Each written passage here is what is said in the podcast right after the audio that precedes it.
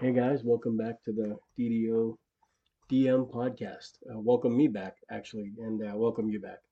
I uh, get sick. It happens. A couple weeks. It wasn't COVID. Uh, I think it's related to the long COVID stuff because it happened last year. But that's enough about me. I, I'm back. I'm ready to ready to give a review. I think on Acolyte of the Skin at least up until level 20. I played uh, with a friend of mine. We played over the weekend a couple days. We played 1 to 20. Um, we multi-class, and then I, I, went pure the second life. Uh, the second life to 1 to 20. We just did the TR to heroic. Um, so we uh, had different um, experiences, but similar experiences, I guess, as far as running the numbers and whatnot. And I'm really excited to get into it. So if you're not familiar, um, Acolyte Skin is recently released uh, in DDO. It's a archetype for warlocks, and it, it's based off a prestige class from the from the rules. Uh, it is not um,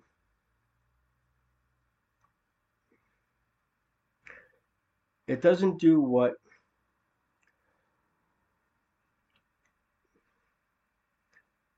it doesn't do what it says in the manual although i would say it does. Um,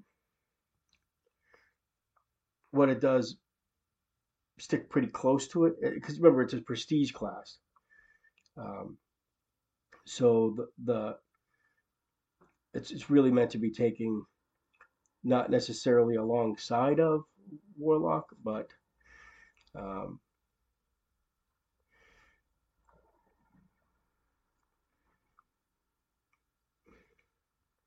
it's uh, I'm sorry for the silence. So Acolyte with the Skin is a is based on a 3.5 prestige class that's for casters, beginning at level five. Um,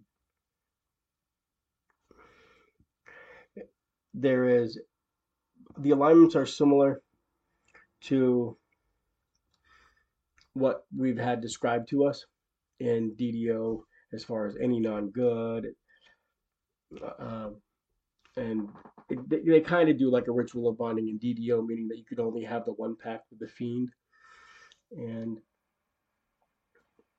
I kind of want to build um, build from there because they, they, they, they kept a lot of the features but they also were able to add their own their own spin on it.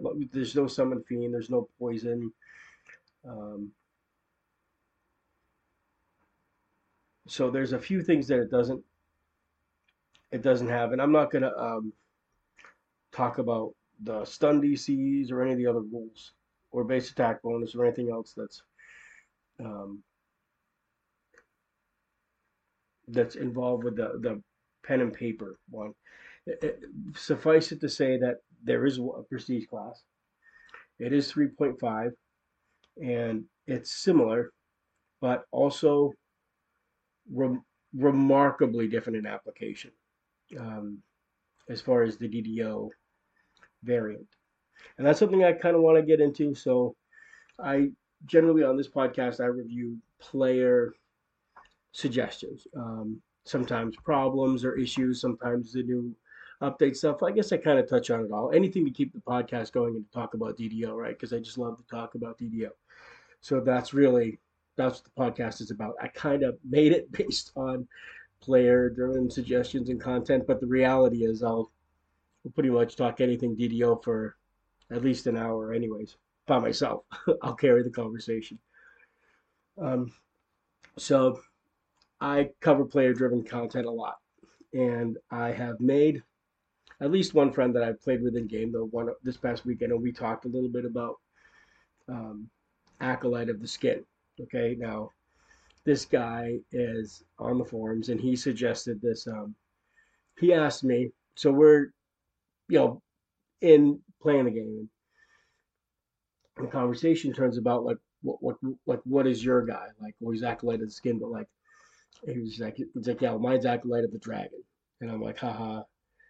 I'm like uh, makes kind of makes sense, right? Acolyte of the dragon, I kind of get it, and I'm like, you know, when you do the eye glare, I'm skipping ahead a little bit, but the eye glare on the acolyte of the skin, there's this deep kind of inner demonic laugh that um, only the player can hear, right? And um, it's derisive and condescending, and he does this. The laughter doesn't admit words, doesn't say any words, but you get the sense that he is saying, "Couldn't do it alone, huh?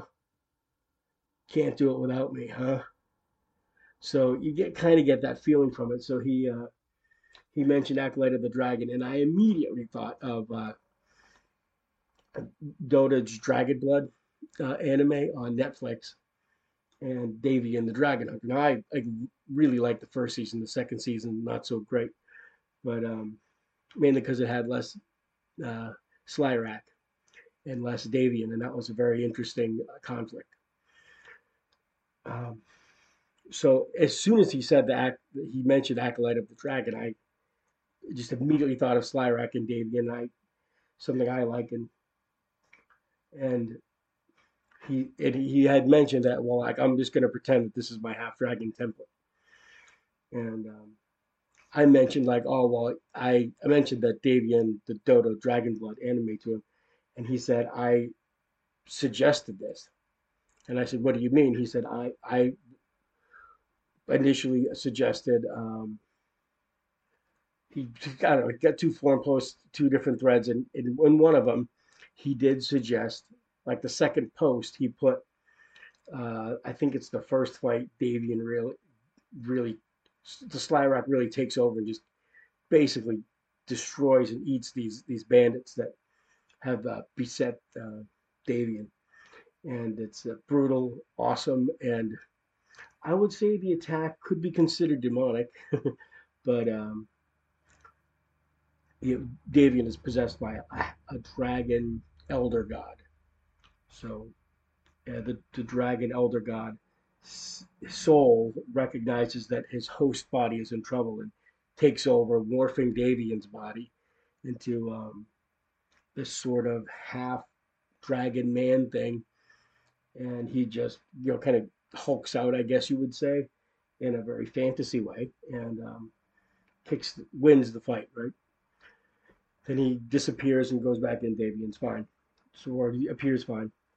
So as soon as he mentioned that, I Acolyte of the Dragon, I thought of that, and then he mentioned that he had posted that in his first, like I guess, in his first thread, like he's like the first time, not he's like you saw Half Dragon template too. I'm saying, and he's like, there's another one that I first started talking about it, and I was trying to get people to talk and see what their ideas were, and I was shocked because uh, I knew that Acolyte of the Skin was a 3.5 prestige class, but I didn't realize how closely the DDO's implementation actually kind of follows that narrative uh, up to and including like the little, and I don't think it's been done ever before, but the and the role play like little things that like kind of chronicles your uh, your descent with this uh, new uh, newfound power, I guess. So I was really um, of two minds. Of course, he didn't stop talking about it all weekend, uh, saying that it was his, and this I may I helped make this, and I, you know, I knew they were gonna do it. He's very happy. So I I wanted to review it. I I was extremely surprised because I was going to play uh, the Blightcaster Druid. I think that's going to be off the charts as far as um, power. and I also want to try the the Dark Hunter because everybody that um, plays a ranger wants to be Tanis Half Elven second and Do'Urden first, and then probably Aragorn third. I mean, I'm just guessing. You might Legolas third. You might switch it up, but that's how I see the order of the Great Rangers. Anyways, um, so it was a toss up, but he had showing me a video uh, I think Tom had done about the animations are incredible. Like, let's talk about, let's get down to it. Let's talk about Acolyte of the Skin and why it's so special. Surprising, total left field surprise. I, for one, don't like warlocks. I don't. Um, I understand the concept of them. I don't like how DDO chose to implement their blast mechanics. I don't like either of the trees. I find them uh, fairly easy mode. and what I mean by that is uh, they, they're complicated in that depending on the types of damage you're doing and the types of gear you want, that, that can get pretty, pretty um, comprehensive. But I would say, as far as classes go, if you just pick one of the trees and bang right up to the top, um, like it will it will perform very well for you. Um, and I don't like I like the sorcerer, like the new changes they made to all the casting trees, and I love playing the sorcerer and just blowing shit up. So I don't know why I have this aversion to the warlock. I guess I feel like warlock is apes a lot of mechanics from early ranger level 10 level 12 ranger builds where there was uh, where the Manyshot could just clear an entire quest. You know you would do a quest in two minutes and you do your Manyshot twice and basically destroy the entire quest. Um, and that wasn't easy mode. That was difficult because you had to navigate the terrain and sometimes you would you know you'd, you'd prefer to tank uh, a couple of mobs to save your Manyshots so there was some strategy to it. Um, but that was the main the main play style was pew pew and it was very effective especially once they introduced the improved precise shot. That was around level 10 they did that right before i think uh, the desert came out. So i feel like it simplified that play style with the eldritch blast mechanics. Um, being that you just essentially stood there and just, you know, kind of lobbed these little balls, and they didn't feel um, good to me. It didn't feel good. Playing the class didn't feel good, and I couldn't find a, a connection to it, a connection to the Warlock class. And it's not for lack of trying, because if you listen to like Strim Tom loves the Warlock, and Voodoo Spice loves the Warlock, and if you listen to them talk about it, they love it. They talk for you know, I Voodoo Spice has a tank, and Strim Tom has like probably eight thousand different warlocks that he can pull out of his chest at any one time to play, and they're all different. And um, ask him; he'll tell you all about them. I, I so I've watched their videos in an attempt to find purchase, especially on my TR journey of like, oh, well, how am I going to make a guy that I want to play if I don't even want to play this class at all. And uh, I remember going through. I don't. I I ended up. I found an old thread and I did wrong things and I should have taken Strim Tom's advice and using the, the acid one. Uh, and I took uh, the Sonic one. Now I just I min maxed, so my stats were generally high enough, and I took enough DC stuff that it wasn't an issue. But I totally see where he's coming from now that I've got a lot of time into it. Like two, you know, I've got 60 levels, and that's not much, but compared to a guy like that. But it's enough for me to at least form an opinion on on what I do and don't like about the class, at least as far as that goes. So I'm not a big Warlock fan, but I'm absolutely, totally taken by the Acolyte of the Skin. And it's partly because playing with my friend, he alighted my choice to that. He illuminated my mind to the acolyte of the dragon thing and explained to me that he how he was kind of thinking of it in his head. And I was like, yeah, yeah, yeah, no, my guy's the same way. Yeah, yeah, yeah, yeah, no, yeah, yeah. Basically, um, you know, kind of like a, a, host to an entity that you didn't uh, you didn't invite, and it happens to be a dragon, right? So I, I like that. I really like that idea, and I like that um, when he show ever showed me the uh, the graphics, the can you believe the animations and the detail on the oh my god, I couldn't believe I was playing DDO. I I saw Strim Tom's video and was I had to immediately load in. I couldn't believe I was watching DDO have a system like this in the game. It, it is we pulled an all nighter. I think Friday into Saturday. I was having the time of my life with this thing, and we, we didn't even know because he he doesn't like warlocks either, and um, he knew a little bit more about like spell power and this kind of stuff, and like which trees to get the crit. So he's getting bigger numbers than me, but I was just, I mean, I just couldn't believe uh, just the way it played, and it was so smooth. And each glare, like I loved the glare.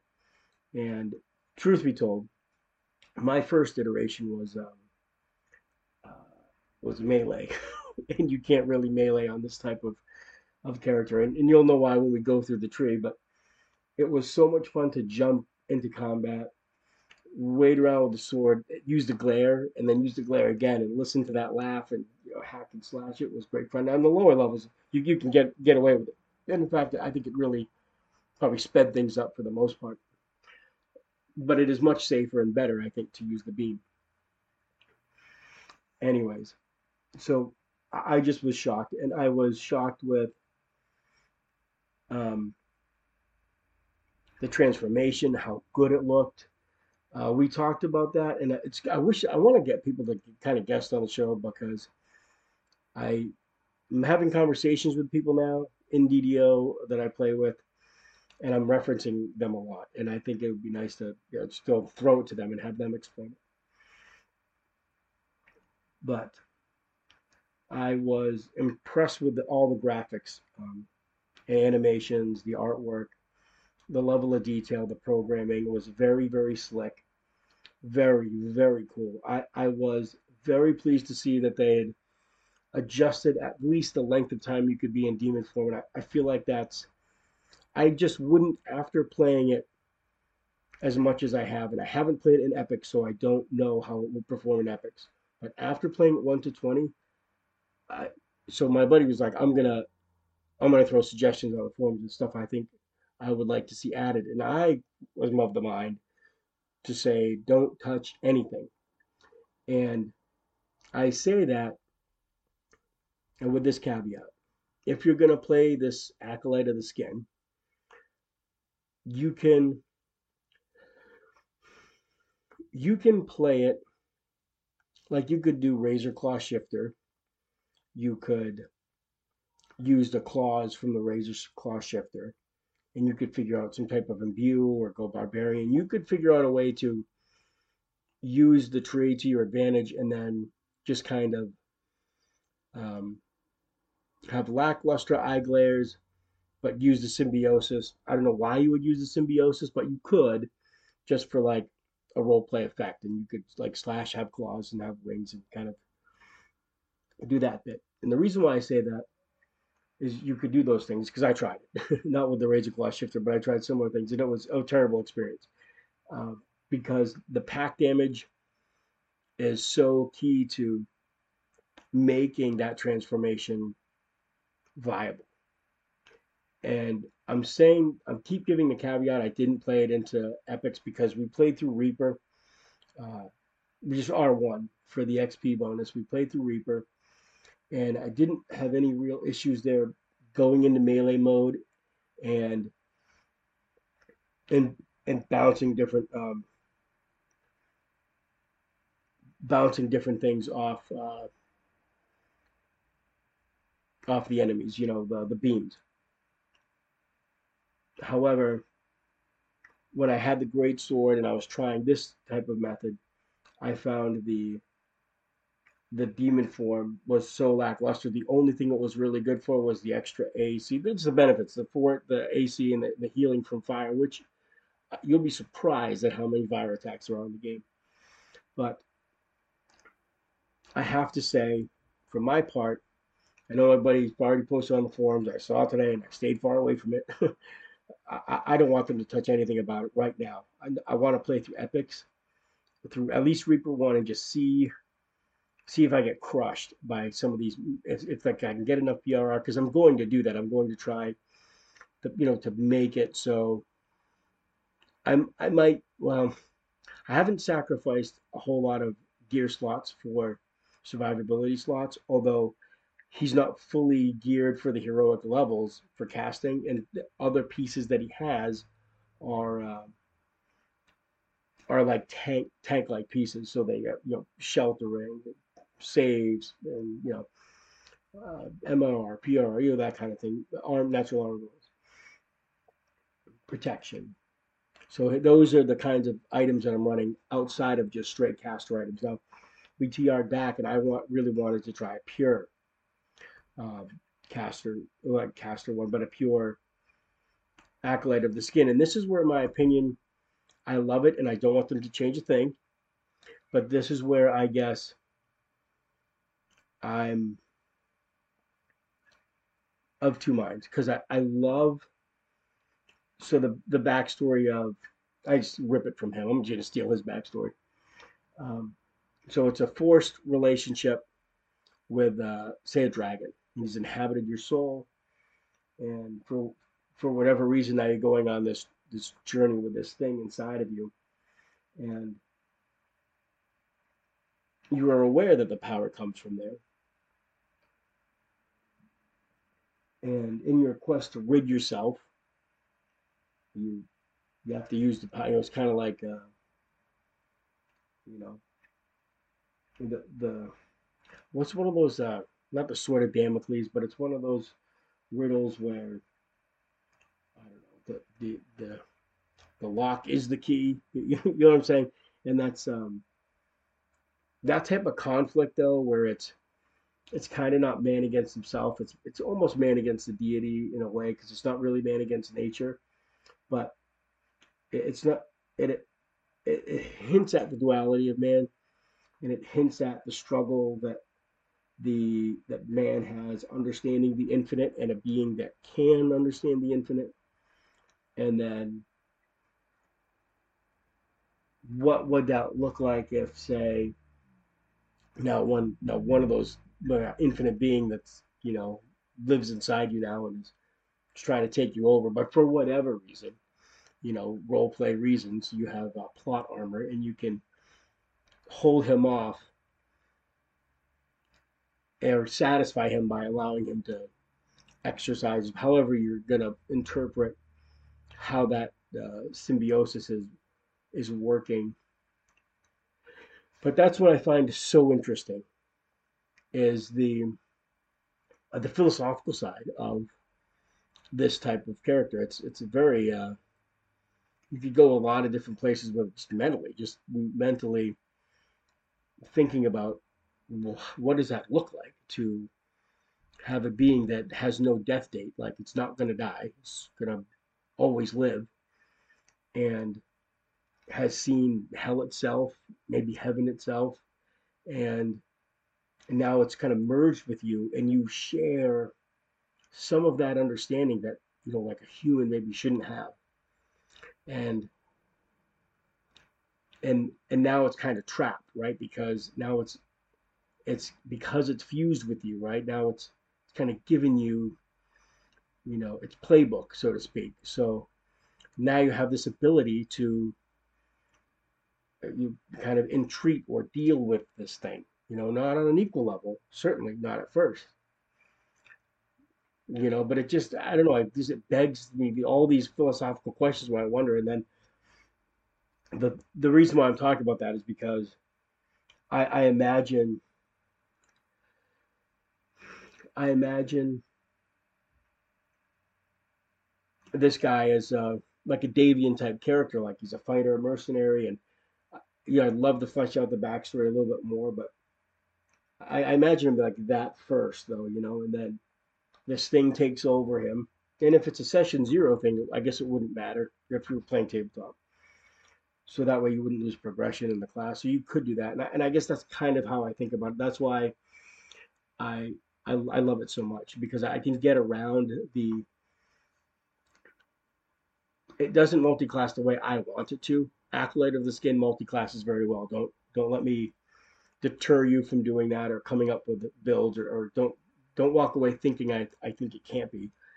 But from my interpretation of it, I guess it's so well implemented into into that the way that acolyte of the dragon that I just can't I wouldn't want to spoil it. And it's so much fun when you play this class the way it's designed with the pact damage and using the other trees to kind of bolster uh, what what your damage could be, and and going to town like you know prepping yourself up and thinking about you know prepping yourself up for that symbiosis and, and using it. I used it all the time, whether it was effect, more effective or not. I don't. I, the one thing I would say about the symbiosis, I think it says there's a like that that your your power scale 200%, and I think the numbers go up a little bit. Um, but I, I don't feel like it was like super significant. And I think it needs to fall at least number wise, they need to fall like in a crit kind of way, I guess, not in a.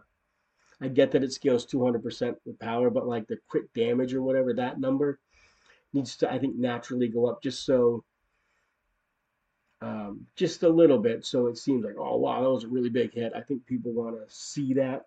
And if they don't, they're going to feel like, why am I going to put myself in harm's way for any kind of time? 30 seconds, 35, 40, 50 seconds, why would I just stay out here and use the beams? Because the beams are super fun. And um, I love them to death. And I, I use them because uh, I, I, just, it fits the, it just, it, they really just did a great, that's what I mean about how you can't really compare this to the, you can't compare it to the, you know, the, the, the pen and paper.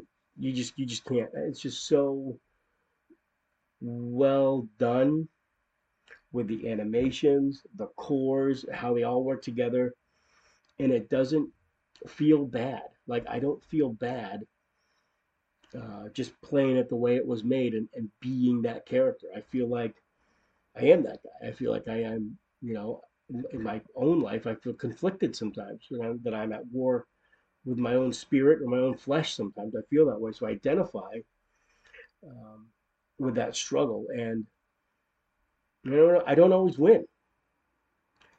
So maybe that's why in the iteration that they've come up with the gameplay mechanics just seem to work tie in just so well with that that that type of a of a character it's the, especially it's the fire damage you know that's key you know the um, the fire damage is key and the way those animations look i can't express enough.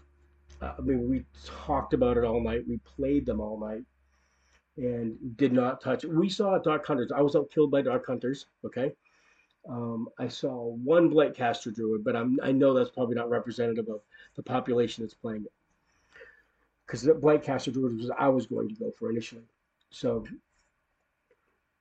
the Druids have always felt like uh, like the Jedi of the Dungeons and Dragons world to me, so I I like Druids.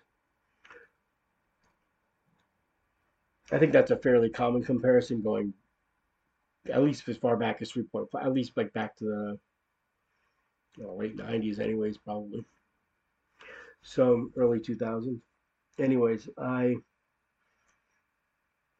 I I rolled a pure one, and I did I did what the what the developers intended to. I built my gear around it, the blast, and I did I did what they wanted, and it functioned the way it was advertised, guys. It really, it really did. It was powerful.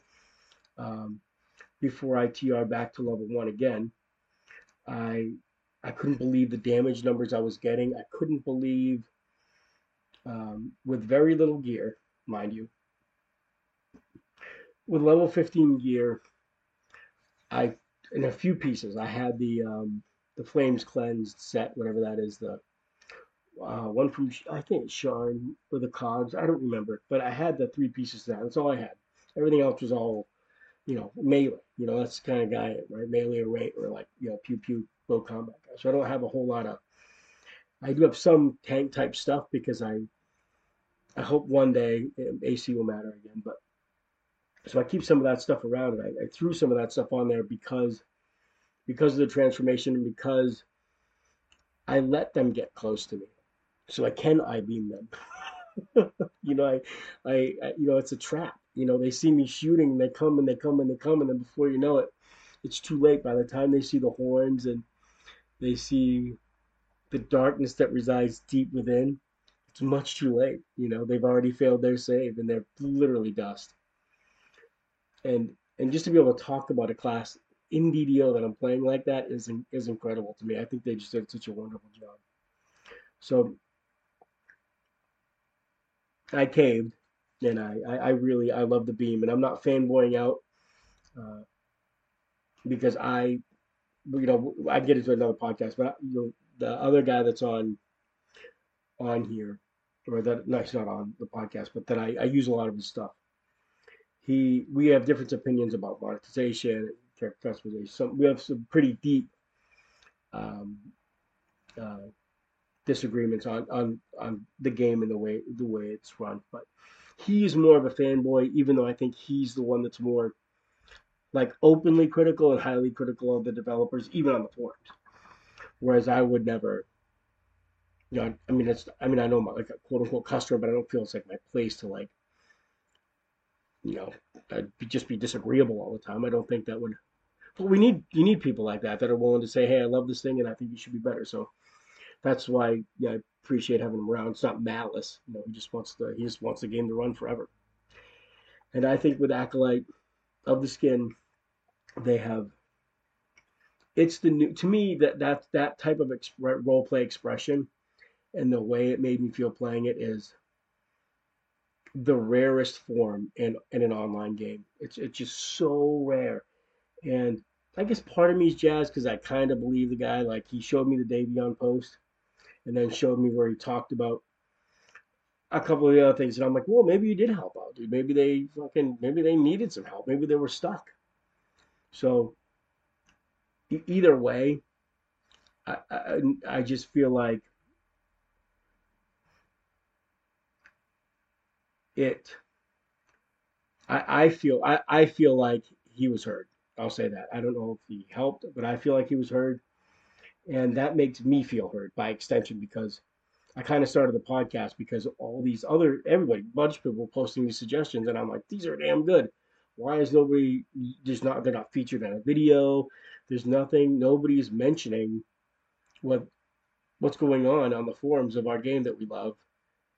I don't understand that. That's you know, to me, it's forums are great because you can take those with you to work. You know, which is why I kind of prefer the. I, I wish I could make videos. I'm terrible at it, but I prefer the podcast too because like the podcast, you can kind of like listen in with your phone on black and you don't have to have a subscription to YouTube or anything like that. You can just listen to your whether your phone on black and you listen to it low or however it comes out. You pass the time, right? Pass the time talking about DDO. So that's kind of why I like the I like the podcast. But I, I would I, I don't have time to do videos, guys. I just don't. I'm too busy. Anyways, back to the acolyte of the skin. Are we ready to finally tackle this thing? I think all I've done is gush and wax philosophical on why this is such a great thing. And it is the Dark Hunter is great to see in the game. Okay? Because everybody wants to be Drizzt Do'Urden. Everybody. And Drizzt Do'Urden didn't have trap skills. Um, but you know what? In DDO he would. Because nothing would stand in his way. Because he is the hunter. okay? And I really wish we could get the cat, the panther thing, but like we could, you could buy it and then when you summon it, you could have a choice of which color panther you could summon when you summoned it. So it wouldn't be like legally licensed lock like the other one is that I missed out on because you guys chased me away with all your nerfs. Anyways, if you don't know what I'm talking about, um, Menace of the Underdark came with a, a, limited time Black Panther companion that looks remarkably like Guenhwyvar in there. Because it was a limited time, some kind of legal thing with the license, I guess, that they can't resell it, or because the way the advertisement is, they can't resell that particular hireling. And I, people don't generally use it anyways. Every once in a while, you'll play with someone, and they'll whip it out. Um, I think they could get around it by just giving this a similar statue and just when you summon it, you can summon you know red, black, blue, green, and dark dark purple. Uh, I think that might that might solve the issue, but We're not here to talk about that. We're here to talk about Acolyte of the Skin. And I'm talking about Dark Hunter because I, I'm trying to say I think it's great. It's iconic. It's about damn time. And I haven't even played. I haven't even played it, but I played with a guy, quite a few quests with a guy who was playing it. It was it was awesome to see. It was so much fun to see him having. Everybody was having so much fun with these new archetypes. It is crazy. So, what is Acolyte of the Skin? Well, it's not Acolyte of the Dragon. It's uh, technically they, they describe it in their writings as uh, you essentially are grafting demon skin to your body, and somehow in so doing, it has its soul has possessed you. See what I mean? About the like I think his half dragon Davion thing is right, like makes kind of no sense, right? But that's what they say. Anyways, I, I, I prefer to think of it as um, you've invited, or you were forced, or unbeknownst to you, possessed by another entity that is that has no death date and kind of awakens uh, a deep power within you, like a power, a connection to the deep magic, right? So that's the kind of the setup. And the setup is that this thing is derisive and it kind of looks down on you. That's kind of the sense you get as you play it. But there's a journal, and I'll be honest with you, I didn't read a lot of the journal notes because I didn't want it to interfere with my own backstory, the way I was pretending to play it. I just, I saw some of the lines and they were very good. Very good. I, and I appreciated them. I love that they were red and I love they were a different font and I appreciated that. And I liked that they were generic enough that they mostly fit into any backstory you could think of. So I, I appreciate that. That's a lot of hard work. And you can't phone that kind of stuff in. It seems like you can. Um, but you start phoning in those types of lines, um, and then all of a sudden you you just you're going to generally go from a general statement to a very specific statement, and then you know you kind of ruin ruin a player's backstory. So they got to be careful when they do that. So I appreciate the right writing it and taking the time. You know, I just I didn't want to, and I would say do continue that because I think that's some people really need that push in DDO to see to make that connection in their head with with building a character. And this um, this uh, this edition the, the writing uh, the journal type thing with it is a good addition and I think it's a good addition and if you're a player like me that has played pen and paper, and uh, you know you you're used to being able to, you know, have carte blanche, or you know, talk to your DM and get whatever you want or get something close to it. You know, just I would just say take bask in that writing, enjoy it for what it is, and um, and hopefully when people see that they start looking at the other enhancement trees like that when they're looking at, oh, well, oh, you know, I, I see how I learned that skill because that's what makes DDO so special. And you can metagame the crap out of this thing. You can streamline, and you know, people are do it all the time with these builds. I'm gonna get to eke out the most damage. I'm gonna eke out the most defense. I'm gonna eke out, you know, this or that out of this build, that build.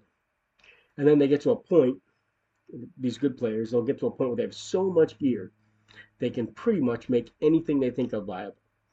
And I tell you that because way, way back in the early years of 2011, 2010, 2000, 2009, 2008. yeah, so it's probably 2008, I would say, because I started playing in 2006. So 2008 to 2011 I was that guy. I like no life DDO It was my first MMO, and I was able to. And back then, we would just share the builds with everybody, and was who could come up with a kind of a zaniest thing and make it work. Um, I mean, I remember like well, I don't remember it fully, so I won't say it, but I remember running some really low hit point builds just uh, just for S and Gs, man. But, you know, right through raids and just watching people. Just, but my guy was able to melt the boss, you know, and I could survive. I could make the saves with no hit points. So when you know the game that well, um, and you know all the rules that well, and which quests have the quirks and which enhancements are quirky, um, you're able to take advantage of those um, those rules. To, you're able to take advantage of the rules for your own advantage, right? While you're building characters. So, if you're listening to this and you're new, please don't be dismayed by people who seem to make zany builds and work fine, and you're just trying to make a tank and, and you can't survive the night, or you're trying to, you know, phantasmal kill or something and you can't do it. So don't don't worry about it. It's, it's probably just a knowledge gate thing, and, and the way the game is now, I'm sure it is, and uh, there, it, it can easily be solved. Those problems can easily be solved now by googling the best way around it, and you'll find a solution nowadays. And the devs have been kind enough to adjust the game so that you know new players can can enjoy Phantasmal Killer. It wasn't always like that. Um, even back when I played, it was you had to you had to know your stuff. So um,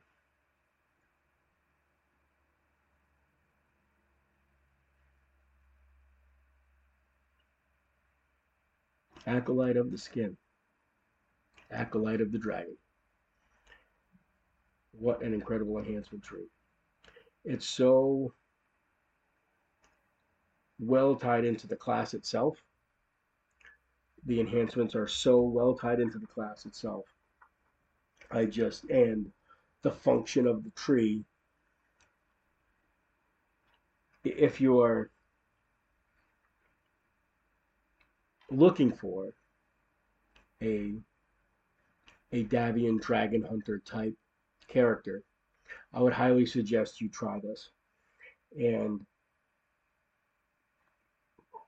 Acolyte of the Skin.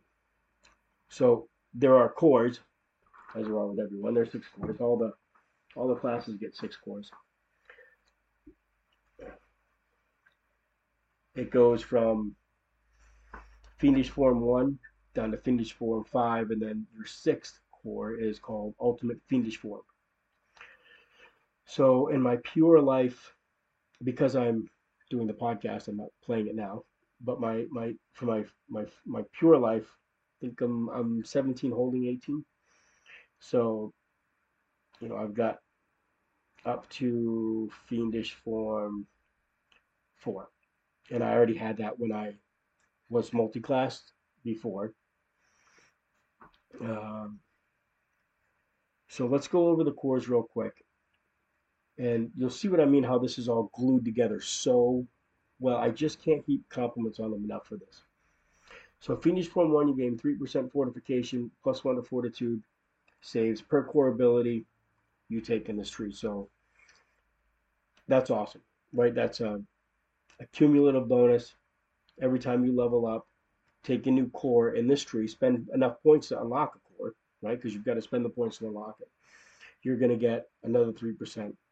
That doesn't seem like much, but 3 times 4,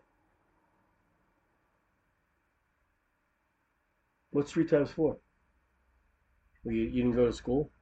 I can do math. I can do math. 3 times 4 is easy. It's 12. I swear I didn't use a calculator. But 12% fort, that's 12% fort and plus 3 fort, that's good for uh, all the other stuff you get, right? So it's the little numbers here that add up. Fiendish form 2, right? This is going to be, this is going to require a level 3 Warlock. Plus 3 HP per, per core. This is not a lot. This this might be bumped up a little. I'm not going to make any suggestions. I take that back.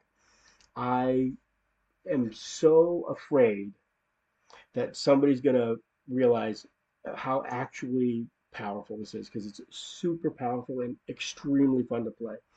When you gear out the caster, you play with the beams and you're working your magic, and then those enemies close on you, and the first time you use the gaze, and then you have the the, the extra special gaze that you get at um, at level 12. It's well, you, but character level 12. You have to be Warlock 5.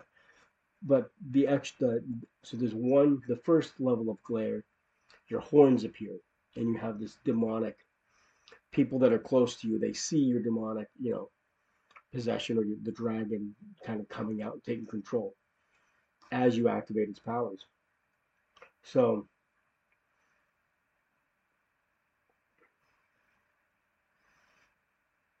that being said, without getting into more gameplay mechanics, the next one, just the animation alone, the next next level up from that is when that one activates, your your your um, dragon form completely comes out. The wings they you know they first they appear and they kind of furl up like in a the only way I can think of it they furl up and out like uh, how Batman does when he jumps off the building they kind of furl up and out like that and then you know the the, the whole form kind of appears right there. It's um, very very satisfying. You could just hit that button over and over because it's the art it's so well done. The art is so well done. It's like glorious to see. So though just the way those attacks work together along with the spell choices you have and then the fiendish symbiosis it's it's just there's a lot there going on. It's very fun so i don't want them to change anything back to the cores fiendish form 3 you gain 3 fire resistance per core ability in this tree so again this is a retroactive and additive defensive mechanism which is much needed for uh, this character class. Fiendish Form 4 plus 3 magical resistance per, per core. Fiendish Form 5 plus 3 resistance and universal spell power per core. So it's the first time in the cores you see damage being mentioned. And then Fiendish Form 6, the ultimate ultimate Fiendish Form, plus 4 charisma, plus 20% competence bonus to your HP, you gain spell resistance equal to your charisma score. Excellent defense. So those are your cores. You're going to get stackable fortification. Let's see, we said 12 plus 6, so it's 18. 6 times 3 is 18. So you get 18% uh, fort, uh, hit points, fire resistance, magic resistance, physical resistance. So 18 of all those, plus now we're going to start getting into the, the tiers here. And an acolyte of the skin is one, it's very hungry for all of your attention, which is it's good because that's the nature of the beast. so resilient resilient body in tier one is uh, physical resistance rating, two, four, and six. Then you have guarded mind, which is uh, immunity to fear. Power of Desecration Fire. You gain 3, 6, 10 fire spell power and 1, 2, 4 universal spell power. So it's a, you know, it's, it's a 3 rank. 3, three rank incremental power increase. Dark Deals. Spellcraft, Haggle, Concentration. And then at rank 3, you'll get, you know, plus 3 to those spells or those skills, but also you'll get plus 1 to your will saves. And then Resilient Soul is 246 magical resistance rating. So, so far we've covered the cores in tier one, and you'll notice that there's not much in the way of damage on either end of this. It's all pretty much defense. Now we get into another another tier, tier two. So you'll get the Hellish Rebuke SLA, read yourself from Fiendish Flame, occasionally lashes out when you are struck in melee. Um, it has a it has a time duration per caster level. Uh, enemies that attack you have a chance to take 1d10 fire damage plus 1 per caster level. This damage scales with fire spell power. Uh, Hellish Rebuke, it's it's in the ash, it's in the ash tree, it's in the Tiefling tree. So we've seen this before. Um, it's, it's a good addition. I played a Tiefling, and uh, I used the Tiefling version of the Hellish Rebuke when I did because it comes with the knockdown. Um, with no save, and that's um, an additional layer of security. Mind Rack, Tier 2. Your Eldritch Blast melee range attacks reduce the will saving throw of your target by 1 for 6 seconds. This effect stacks up to 4 times. Again, so far, alright, Power of Desecration Fire. This is another um, damage selector. It's just 3 ranks in succession 3, 6, 10 fire spell power, 1, 2, 4 universal. And then after that, we have Night Shield. You permanently gain the effects of the Night Shield spell. We've seen similar things. Hellfire. Your damaging spells now bypass 5, 10, 15 points of your target's fire resistance. There's a note in here on the DDO wiki that says this still does not pierce fire immunity or healed by effects on certain enemies. That, that's true. Um, but if you take the Tiefling and you take if you have enough enhancement points to get the ash thing and then get this get the enhancement above the ash thing that allows you to bypass their immunity for a few seconds uh, you can use that as an opener. And then if you close real quick with them and depending on which what you know whatever form you're in and how you want to work your spells you could eye gaze back to back and get purple numbers on the fire damage at least. So that was a pretty good combo. Um, it might be one of the one of the best combos. I don't know. It, it, definitely, as far as looks goes, it looked looked really good.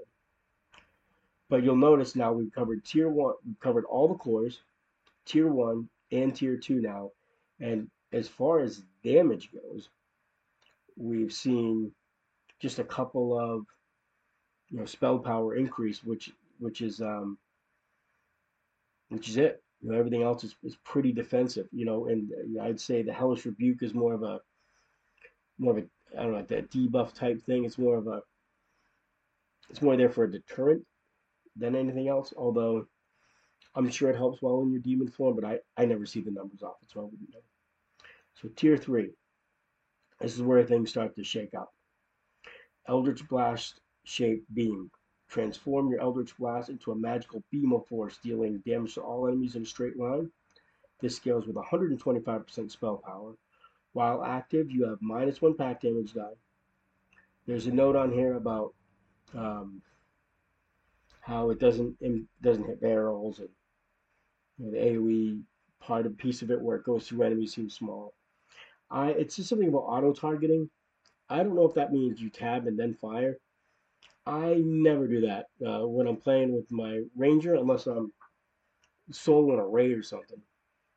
I mean, that's way back in the day. But the only I, with this, I, I just never did it. But it's so much fun to aim the beams. I mean, it's a great part of the it's part of the gig. You know what I mean? You, you're aiming the beams. It's fun. part of the gameplay is that you're you're doing it. You know, so I, I had no issues with this beam thing. There's been some posts on the forums about it, and I would just tell you that,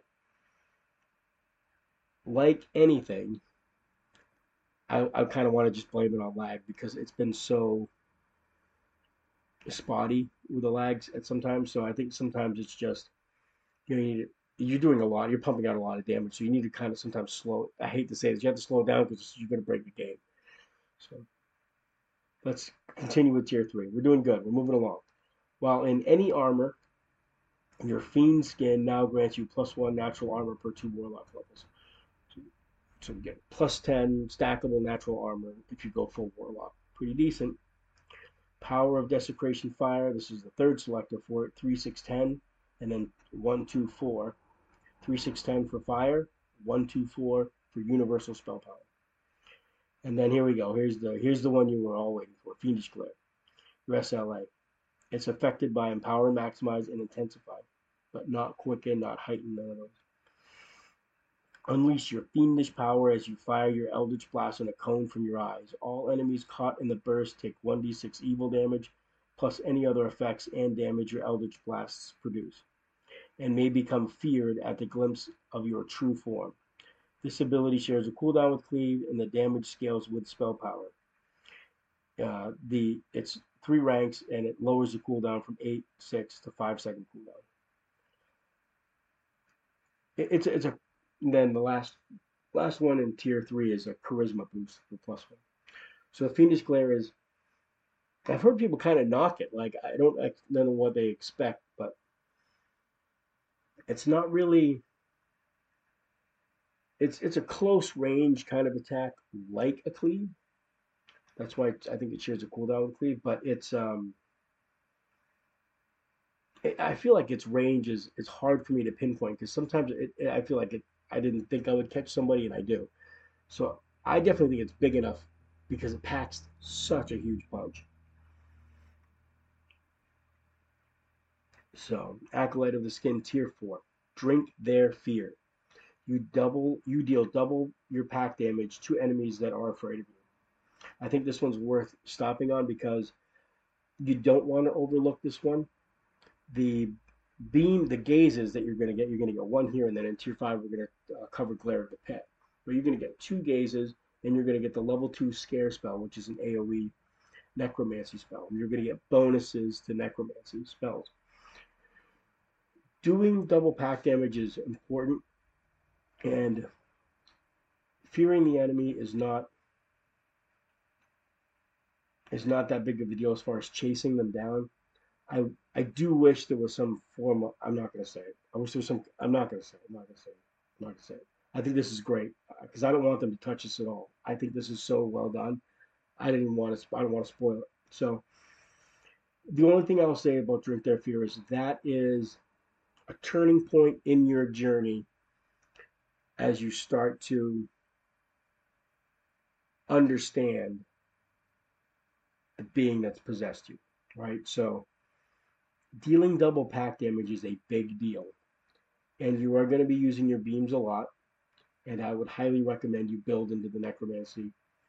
This is not really a build guide, but I would recommend you build into that necromancy, play into that. Devil's Bulwark 2. While in any armor, your fiend skin now grants plus one physical resistance rating per two warlock levels. So now we're up to we said 18, and then this one is well, let's not do the numbers out because I don't want to. Um, I don't want to spoil it. I don't want to lose any. This is great. That's a great. At good numbers, just standard. So skin adaptation, continuing in tier four.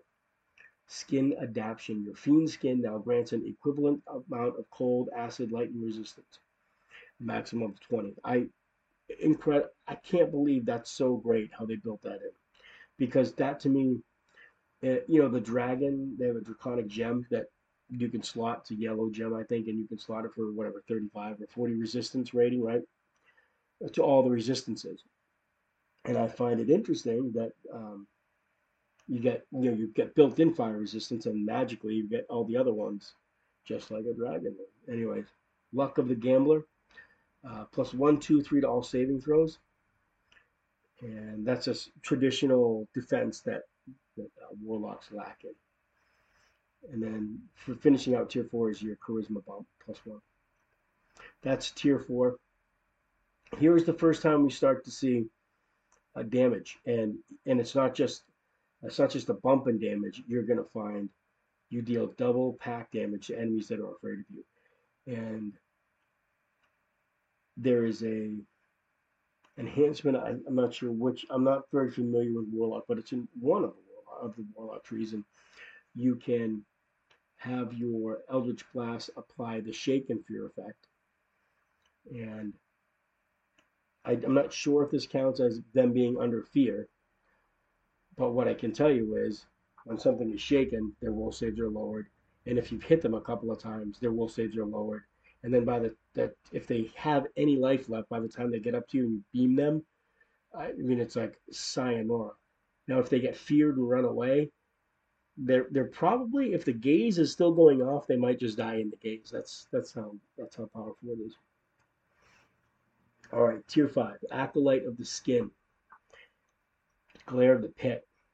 Unleash your fiendish power as you fire your eldritch blast in a cone from your eyes. All enemies caught in the burst take 46 evil damage, plus any other effects and damage your eldritch blast may uh, produce.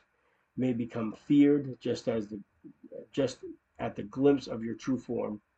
This ability shares a cooldown with Cleave and the damage spells with scales with uh, spell power.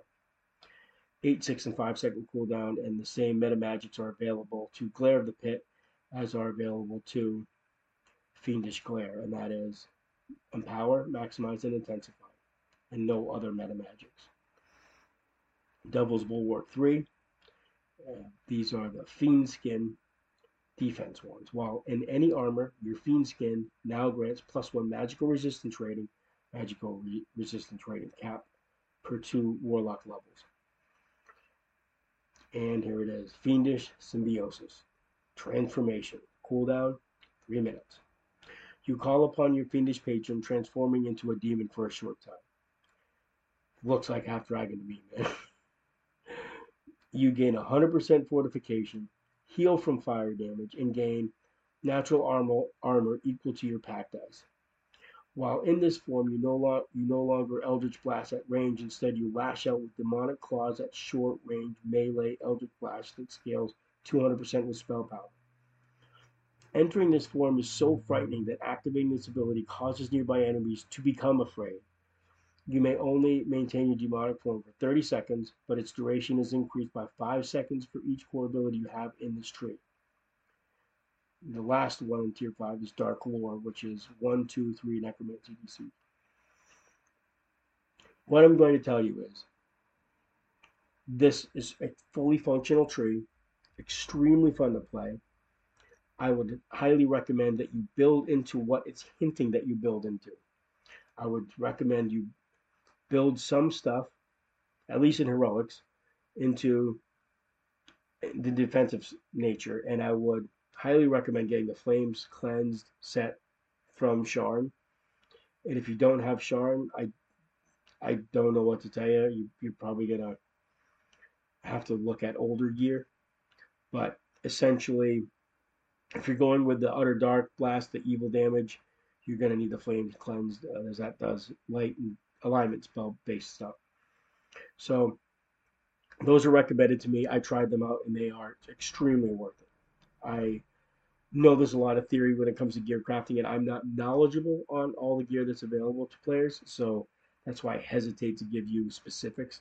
But the Flames Cleanse, that Fury, whatever that set is, that worked for me, and it was excellent addition to my my character's um, functionality. I, I would recommend building into that stuff. I would recommend building into your PRR, your MRR, and cranking up your your necromancy DCs. I have yet to be able to use the scare spell. I, I'm, I'm assuming maybe in epics I'll have time to do that. The reason why I don't use the fear spell, the the scare spell that's level two, is because I just don't I don't um, take my meta magics off, and the way I play, I I use them. You know, I use my spells like I don't know when I need to defeat a big group of enemies.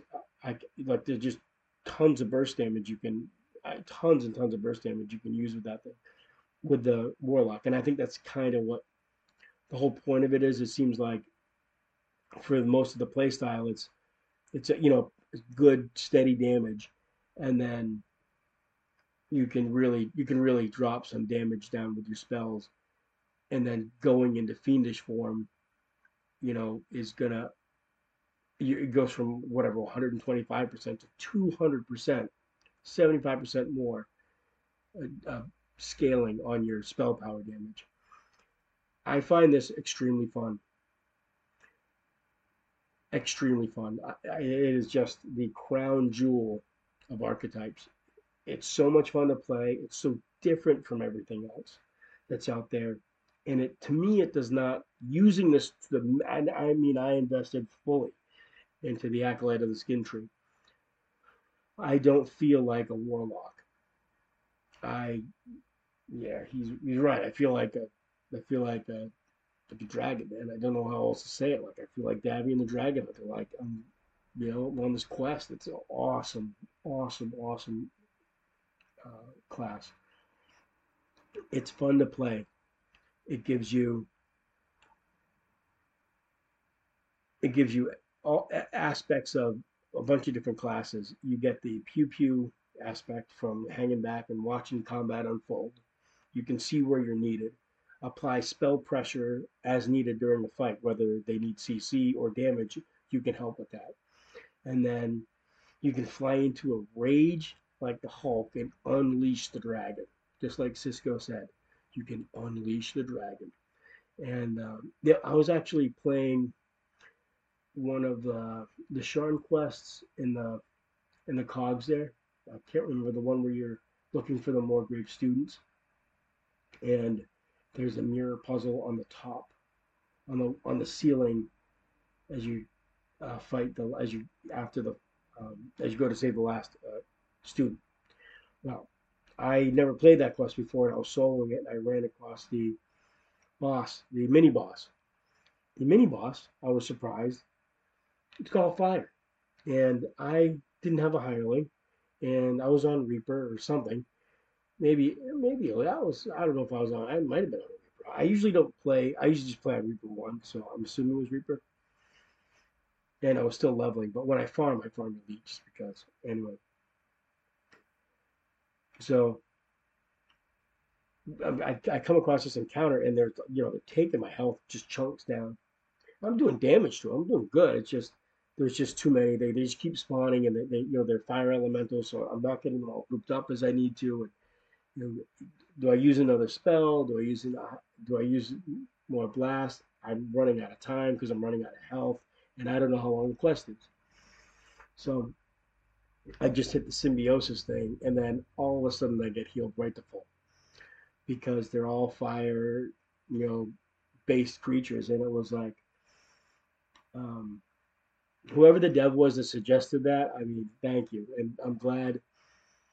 Uh, I'm glad you did, and I'm glad that uh, it, it came through the way it did. What a great, uh, what what a great experience to to have this challenge suddenly made remarkably easier easier by this transformation, and um, people said it was worthless. you know, I keep thinking I, I, this is why I don't I love talking about this. I, I can't wait to try it and you know the Vela raid but it's like in any raid where there's like a fire dragon or you know, it's just so you know, I was playing something and there's a big lava pit, somebody dropped into it and I boom, just you know, you hit the symbiosis button and so effective. Like I'm getting healed through the lava. It's like I can go where most people can't. So there's a lot of just different strengths to it and utility applications. Um, to that symbiosis because of the uh, not just the immunity to fire, but the uh, the benefit of it healing you as well. So we've listed out the acolyte of the skin. I, I really wanted to have some type of build for you guys. I, I know um, my buddy's kind of working on one. I'm kind of working on one. Kind of working on one together. I want to maybe after I do the reviews of these uh, few these archetypes. We'll get into other topics. I want to cover monetization again because I do. I got some. I got some thoughts I want to share, and then get out into the community, and we can start spitballing because it's important that the game stays afloat. Uh, but we want to make sure that um, while we're steering the boat, while we're steering this boat, uh, or helping SSG come to, you know, a consensus of how they want to do things. We want to make sure we uh, do the right thing, you know, do the right thing by the company and the players, because we don't want to suggest something that, you know, that is is you know is either malicious or not really well thought out when it comes to monetization. But I've got some thoughts and ideas on it, and these archetypes are playing a big role. So Acolyte of the Skin is a huge hit. It is it is something I found after playing through it twice. I found more fun building directly into it and using kind of the enhancements as my guide to what types of gear I wanted. And um, I had great, great fun playing through it. I, I mean, I, I could just we played through it all night. Never I, I don't say I played play video games. We played through. I, you know, we did an all nighter. So it was amazing. I I'm so impressed with it. I don't. I'm gonna continue to do podcasts. Probably this one is going to be it for a couple days. I wanted to do another one record another one tonight. I just don't have the time. And then I will be probably probably tied up till late tomorrow. I'm not quite sure yet. So I wanted to have this one out tonight and then get you guys another one the next day. I just um, unfortunately I'm just getting back to work and I'm very busy. So oh well, thanks for listening, guys. I I really would like to have someone on um, to talk about their experiences with the end game, the end game rating scene, and and what that looks like uh, through their eyes. I, I, it's been a long time since I've had any insight into that life. I just don't. So I'd love to love to hear someone's perspective on that. I mean, you know, from you know someone that's like soloing R10s and that, that kind of stuff, and then perhaps soloing raids. I mean, someone that's really got way too much gear, way too much time on their hands. Um, and, and and I'd also welcome any type of other discussion with someone if they had a topic that was interesting or that they wanted to they wanted to chat about, even if it was just for a few minutes and we could just kind of cut it in. I think that would be great. So I think I have, uh, I think I've tried to, uh, I've talked about almost every aspect of this acolyte of the skin that I can. It's, uh, oh, what a huge hit for me. I mean, it, it went from so impressed with this. I, I just couldn't believe I was playing DDO. That's how good it, how good it was. I just couldn't even believe it and uh, happy for these guys. These guys that, that, worked on this did a great, great job. And it takes a lot, a lot of people to make that thing work. So um, my hats are off to them to have something so unique um, in a in a video game like this that's you know been around for a long time. So I, I definitely want to try the Blightcaster Druid and the Dark Hunter. Um, those will be coming up. I got other ideas for the rest of this week's podcast because I don't generally have a whole lot of time to play during a week. So I, I just won't be able to test anything. And I imagine this weekend I got to finish up that other life. So we'll see what happens as far as the other ones go. Maybe we can save them for later. if someone wants to come on and give their thoughts too. I um, I'm really, really happy, and I just thank you again, everybody that worked on the Acolyte of the Skin. That is uh, an impressive artistic feat, uh, and I marvel at uh, just the philosophy of it in general. Uh, having something like that in the game in general is, is really deep. Anyways, I have heaped enough praises upon DDO. I will uh, catch you guys as they say, at another time.